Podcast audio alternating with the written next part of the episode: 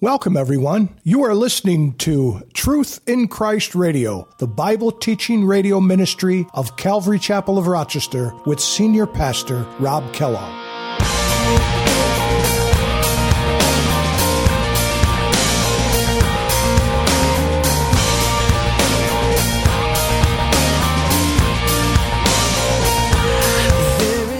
God had to prepare them because they were going into lands that had been so inundated by idolatry. The idols were so prevalent in the land. The, the horrendous practices were so pronounced in those, those cities and everything that they were going to go in and they were going to take over. So God had to say, you know what? I need to prepare your heart now because you're not going to be able to handle what you're about to see. I need to do this work in you now to get you to be obedient to me, to trust me for who I am. And see, that's God's always, that's always His plan as He always prepares.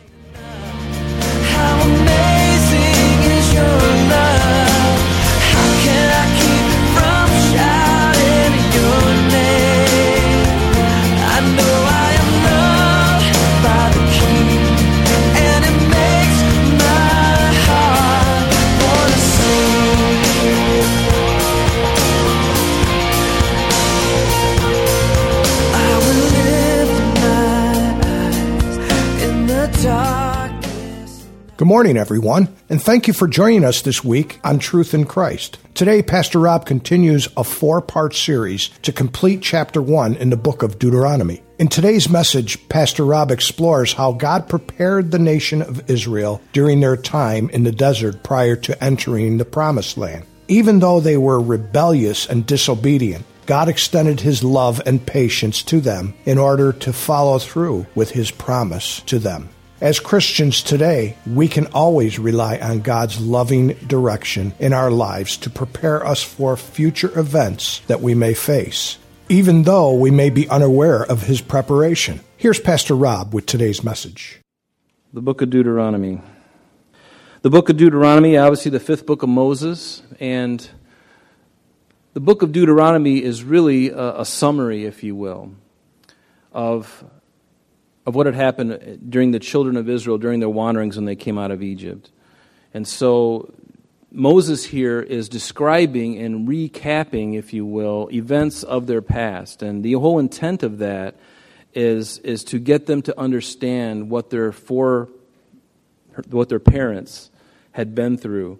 Because if you remember, when they were in the desert, they really um, tested the Lord many times. And God was at one point so fed up with them that he was just going to consume them. But Moses, if you remember, interceded for the children of Israel. And he said, Lord, if you're going to destroy these people, then please blot my name out of your book as well. And so the Lord, I love how he allowed this circumstance in the lives of all those people to bring out something in Moses that God had uh, initially probably wanted all along. And that's just to get Moses to not think about himself so much, but to be thinking about others and to have a shepherd's heart.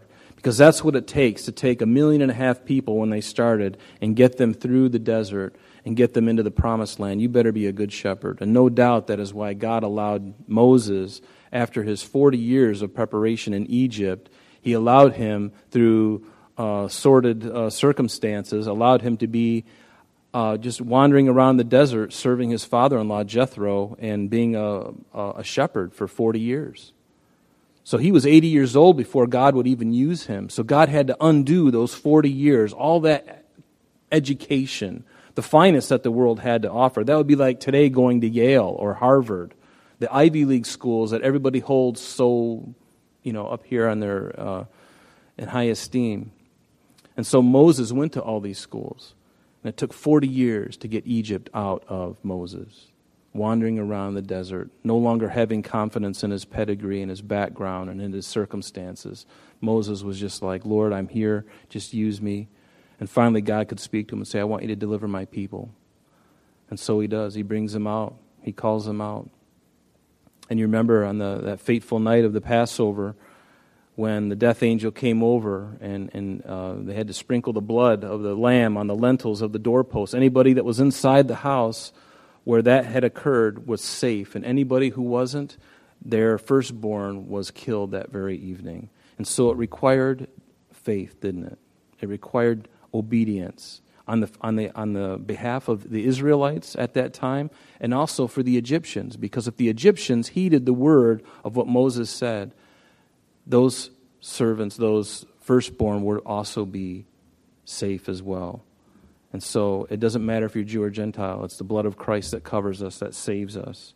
And so we're so Moses leads them out, and during that 40 year wandering in the desert, remember, it wasn't because it took that long to get from Egypt to the promised land. It was really, if, if you were to take a straight shot from Ramesses, where they were in the land of Goshen, and you were just going to go uh, east, you would just be able to go a straight, straight across and go up the, uh, the, the, King's Highway there along the uh, border, or if you wanted to go up on the other side, what they call it the other side of Jordan, which is really the east side of Jordan, it would have only taken a week or a week and a half, two weeks at the max, even with that many people.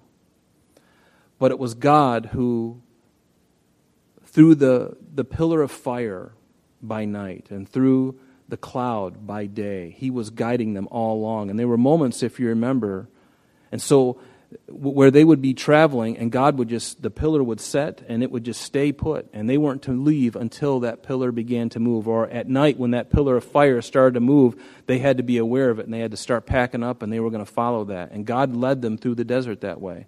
And so it was God who held them in certain areas for so long. And why did He do that? Was it just because He wanted to waste time? No, he was preparing a people. He was preparing them for what they knew they were going to go into. And because of the nations that they were going into, these seven nations the Girgashites, the Canaanites, the Hittites, the Hivites, the Jebusites, and there are a few others, God had to prepare them because they were going into lands that had been so inundated by idolatry. The idols were so prevalent in the land the, the horrendous practices were so pronounced in those, those cities and everything that they were going to go in and they were going to take over. So God had to say, you know what? I need to prepare your heart now because you're not going to be able to handle what you're about to see. I need to do this work in you now to get you to be obedient to me, to trust me for who I am. And see, that's God's always, that's always his plan, as he always prepares. You know, I love how God even prepares us. You know, there's things that He does in our life, and we don't always understand, but the preparation is the journey. It's the, it's, it's the desert wandering. We don't understand what He's doing, but deep in the basement of your heart, God's preparing you for an event that you can't see, that you don't even know about years ahead of time. It could be losing a spouse. And 10 years prior to that, 20 years prior to that, God is starting to prepare your heart because he knows that you're, you're dependent on that person. He's slowly weaning you off and saying, I, I need to do this because I need to prepare you for what's coming. You, you can't see it. You don't even know it, but I know it, and I'm, I'm preparing you. So that when it does happen, you're not going to break. See, a bruised reed he won't break, and a quenching, he won't uh, uh, quench a smoking flax. He, he's, he's very gentle, God, and he always loves to prepare in advance. So he gets these, uh, these rebels and they, they test the Lord very, very hard out in the desert. And God at one point said, You know what? They're not going to enter in the promised land, but your children are. And in fact, Caleb and Joshua, who were the only two men, and we're going to see that tonight, they were the only two men who were faithful and brought back a faithful report. They believed in God. And God loved them for it. He says, Those two men and their descendants and these young ones these, these children, their fathers have died in the wilderness. God waited until every single one of those men, those 10 other men who brought back the evil report, every one of those men died in the wilderness. They never got into the promised land. That whole generation died in the wilderness because of their unbelief. And it wasn't just one act of unbelief, it was several acts of rebellion, rebellion, and rebellion, and rebellion. And guess what? God was so gracious to them all along the way. But there is a point when God says, enough is enough. And that's the line that you and I never want to cross. We never want to cross that moment when God says, I've, I've, I've, I've given you enough rope. Now, I believe that God is plenteous and overwhelmingly uh, stocked full of grace and mercy and compassion. It is definitely true. But I know this is true in my own heart, and I see it in the life of others. It's different for every person. There may be all of us in this room, God can hand, God can put us in a similar situation, and He's saying, you know what? I need to do some more work in you before you can handle this. And so He He He He He, He condescends to us and He's merciful to us, and yet some of us know better. We know better, and we do it anyway, and someone else might not know, and so they seemingly get away with it for a while, where the person who knows, knows better gets busted first, right? God holds you accountable for what you know, not what you don't know, right? And so they get right on the edge of the promised land. They get on this, uh, the other side of Jordan, on the east side of the Jordan River, there in the land of Moab and Edom, in that area. And Moses here is giving them a series of sermons. That's what the book of Deuteronomy is. It's really a series of four sermons. In fact, I'll just show you. I, did, I failed to do this last time, but just an outline of the book, if you can see. Um, there's really the first address by Moses happens. What we, have already read uh, some of it already and it begins in chapter 1, verse 5, going all the way to chapter 4, verse 43. And then his second address begins in the very verse after that, all the way up to uh, chapter 26, verse 19. And those are just the covenant obligations. And then his third address to this group, this new group, this new generation, is chapter 27, verse 1 through 29, verse 1. And that's the, the, the three, ver- or three chapters where we talk about the blessings and the cursings. And there, there's a lot of blessings and a lot, a lot of cursings too. So he's saying, Blessed are you if you do these things, cursed are you if you do these things. And finally, his fourth address is just a summary of all those covenants, those demands of the covenant through verse 30, verse 20. And then finally, in chapters 31 through 34, is what we call the transition period. That's where Moses is going to die. And he knows that God tells him, Moses, you're going to live for 120 years and you're done. You're going to go up to Mount Nebo, and I'm going to bury you. No one's going to know where you're buried. Today, to this day, nobody knows where Moses was buried, except it's in that land of Moab somewhere around Mount Nebo, but we really don't know. And transition is what we've been going through, hasn't it? Pastor Jeff leaving, and then me stepping into that place, and and so it's been a it's been a, a really um, wonderful experience and I'm so glad for all of you because you have uh, stayed. Uh, by the fact that you're still here is not because, well, it's because you love Jesus. It's because you love His Word, and His Word is being taught. And that's the thing that every one of us understands. That's why I'm here. That's why I came here. That's why I stayed here from 1995 up until the present, is because every time I came, I was hearing the Word of God. And so I know that that's the same for you too. And then if we look at this, this chapter, we, we can really break it down. And this is just an outline that I, I roughly put together, but it, it, it makes sense. The very first couple of verses, first four verses, just speaks about who wrote it, to who it was written, the place where it was written, at the time it was written, verse 5 through 8. It, it's just Moses rehearsing before this new generation concerning the land that they were about to go in and to possess. In fact, the land that God had promised to Abraham, Isaac, and Jacob. And last week, we went through all those scriptures where one by one he reaffirmed the covenant with each of those men, those, those sons of, of uh, Abraham. And then uh, Isaac, and then Jacob, and then to Moses, and then to, you know, to um, jo- uh, Joshua and uh, Caleb as well. And then in verse 9 through 18, Moses reiterates the need for leaders and their role. And that's kind of where we're going to be we're, we're, going to be reading and looking into some of this again briefly. And then in verse uh, 19 through 33, we see the journey from Horeb to Kadesh Barnea, which the Bible says should have only taken it should have only taken 11 days. It should have only taken 11 days for them to go from Horeb, which is in that southern part of Mount Sinai, up and then over to Kadesh Barnea, which is the very southern part of the promised land, right on the edge of it. So, and also in that in those chapters, we see the sending out of the twelve the twelve spies to to to. Uh, I, sa- I said to teach out to search out the land is what I meant to say. Search out the land, and, and of course their fear and their unbelief. Verses thirty four through forty are those who were permitted and prohibited from entering the promised land. That's where we find out about even Moses not being able to go into the promised land. Why?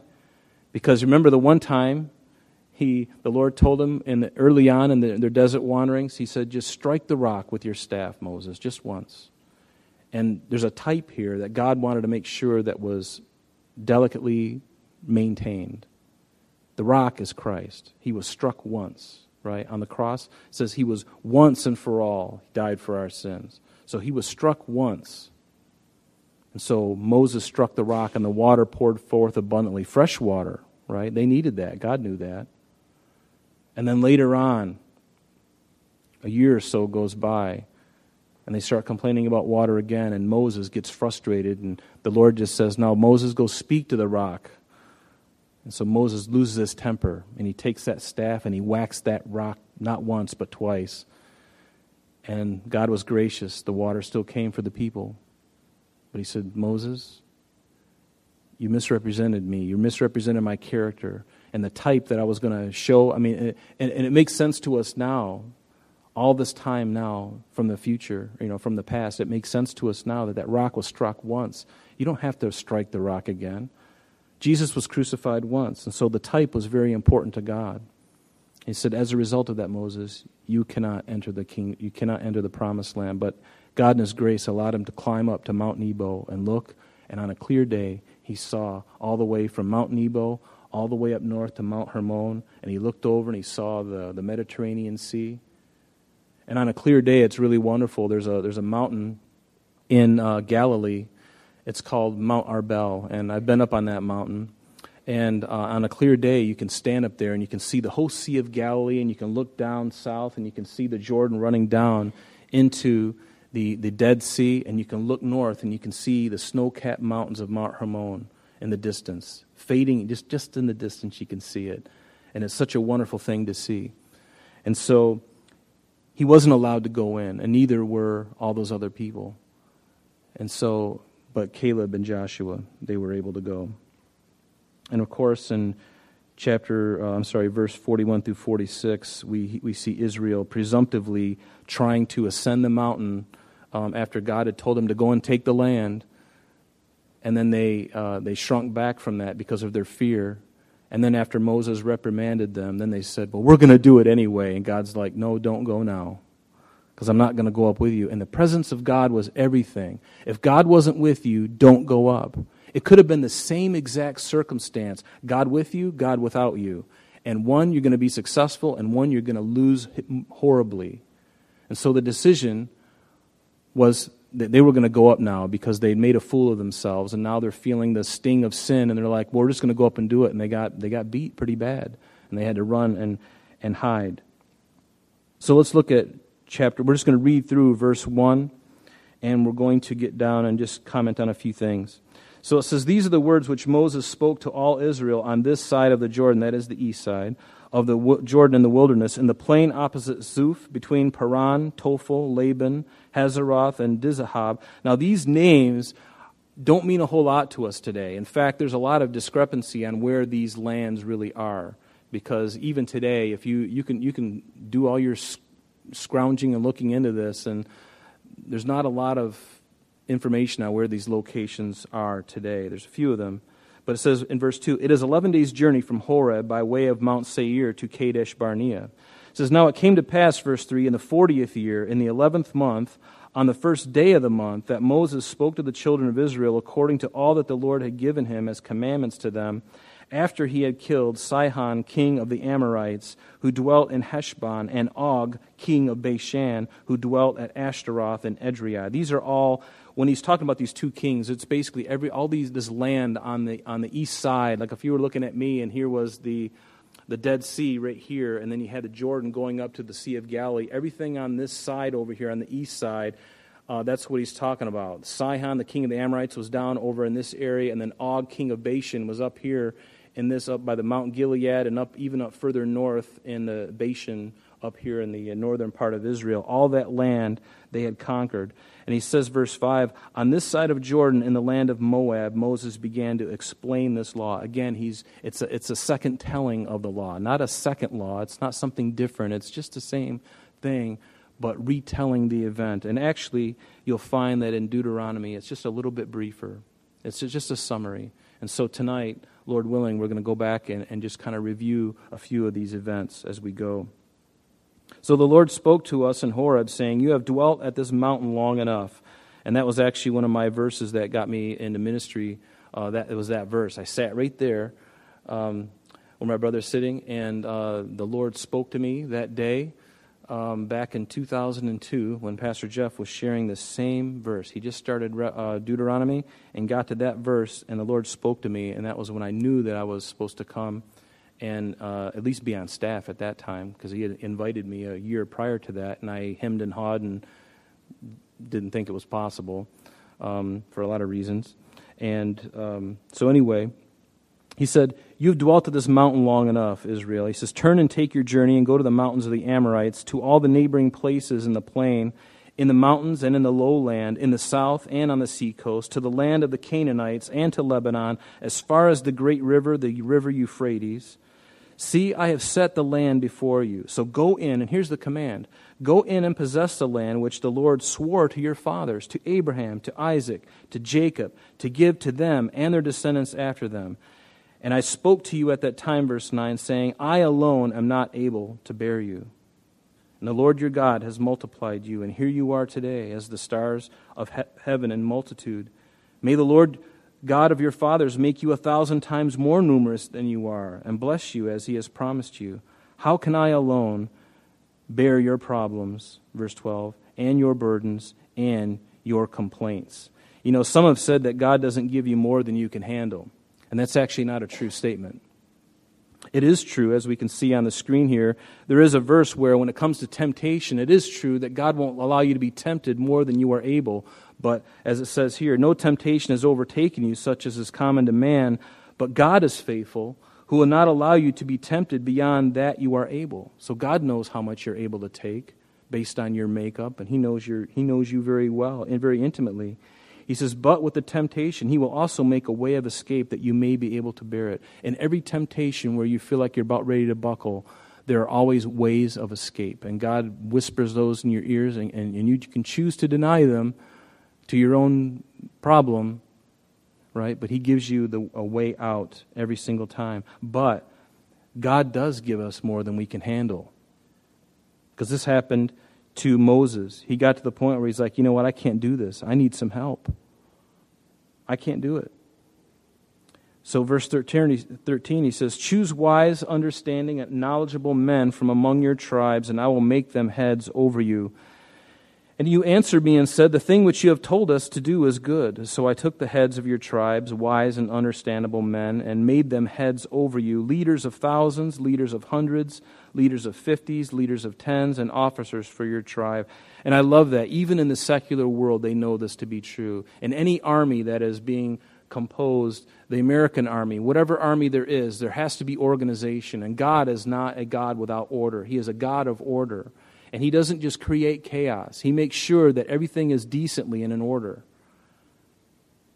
And it's no different in the house of God.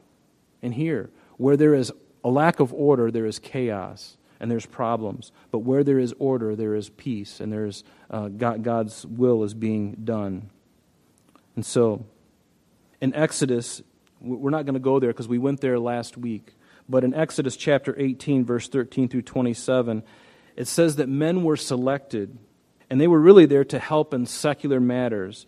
And these leaders of hundreds and leaders of thousands, leaders of fifties, they were, they were really there to help um, Moses. If you remember, Jethro gave the uh, advice to Moses. He says, Moses, what are you doing?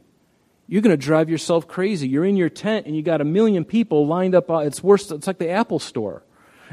you know, you're waiting in line and you got this long line or a, you know, uh, uh, what, what's the uh, Bill Gray's on a Sunday. You know, Unfortunately, that's all the time we have for today. But please join us next time as Pastor Rob continues our study in the book of Deuteronomy. Calvary Chapel of Rochester is located at 2503 Browncroft Boulevard, Rochester, New York, 14625. You can reach us at our church office between 9 a.m. and 4 p.m. Monday through Friday at area code 585 586 3140. If you would like to have an audio CD of today's message mailed to you in its unedited form, simply mention today's date when contacting our church office for ordering details. And that number again is 585 586 3140. You can also contact us via the web by logging on to www.calvaryrochester.com There you will be able to access a number of useful things, such as information concerning our beliefs, ministry and contact information, our location and service times, and much more. You can even download the radio or sanctuary messages in MP3 format free of charge from the resources link. You can also listen to these messages on your mobile device by going to Calvary Chapel of Rochester on Google Play or Apple Podcast. We're so glad that you could join us today. And if there is any way that we can bless you in your walk with Jesus Christ, please don't hesitate to call our church office. Remember, Jesus said, I am the way, the truth, and the life. And for this cause I have come into the world, that I should bear witness unto the truth. Everyone who is of the truth hears my voice. May God bless you in abundance today as you walk with Him. And until this same time tomorrow, this has been Truth in Christ.